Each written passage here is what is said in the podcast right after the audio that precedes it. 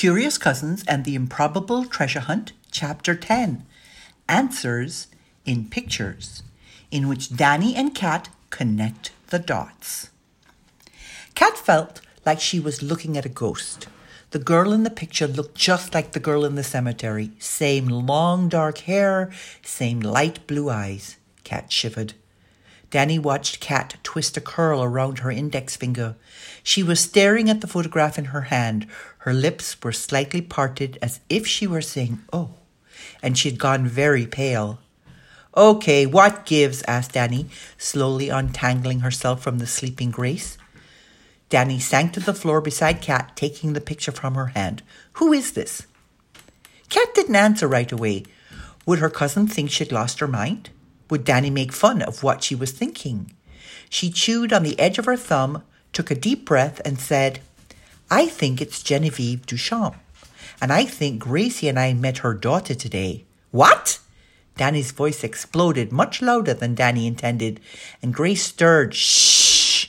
scolded Kat with a nod to her sleeping cousin. In a soft voice, she continued, when Gracie and I were walking to the pool today, we saw a girl crying by the willow tree down by the big pond. And that girl looks exactly like the girl in this picture. Kat was pointing to a young woman sitting in a white wicker garden chair, a drink in her hand, an enormous grin on her face. The woman had straight dark hair and the bluest eyes Danny had ever seen.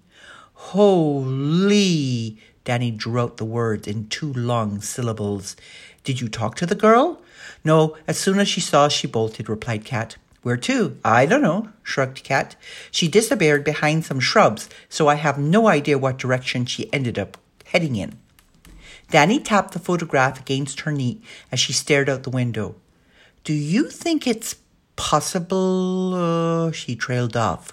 What? asked Kat. Well, we know that empty house used to belong to her parents. Do you think it's possible that the girl you saw is actually living in that house? Kat thought for a moment.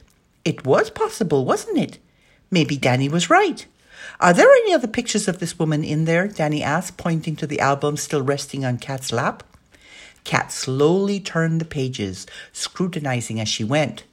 There were group shots that included her mother, Genevieve, and the third woman who had been a bridesmaid, but none was as clear as the one Kat had taken from the album. She turned to the last page and drew in her breath. What? asked Danny, pulling the album so she could clearly see what had taken Kat's breath away. There was a picture of Kat's mother holding a grey parrot, her hand held just in front of her face. She looked as if she was about to kiss the bird. Oh, wow! The exclamation seemed to slip out of Danny in a whisper. I'd bet my left foot that's the same bird we saw in the haunted house. Kat mumbled, The house isn't haunted, as she stared at her mother's face, turned up to meet the bird's beak. The bird's head was bent, feathers rippling on its neck. Then she said, That couldn't be the same bird. Oh, yes, it could, declared Danny. African grey parrots can live up to 80 years. That's the bird we saw. Seriously? asked Kat. Her cousin seemed so sure. Was it really possible that the bird she had seen was the same bird her mother was holding? Hesitantly, she continued. Okay, if you say it's the same parrot, I believe you. What I don't get is why it's back in the house after all these years. Come on, Kat, Danny rolled her eyes. This was the Danny Kat was used to, the Danny that loved to mock.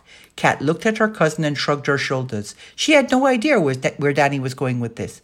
If you think you saw Genevieve's daughter and the parrot is back in Genevieve's house, what does that tell you? We're going back to that house, Kat replied, determination edging her voice. Yes, squealed Danny with delight.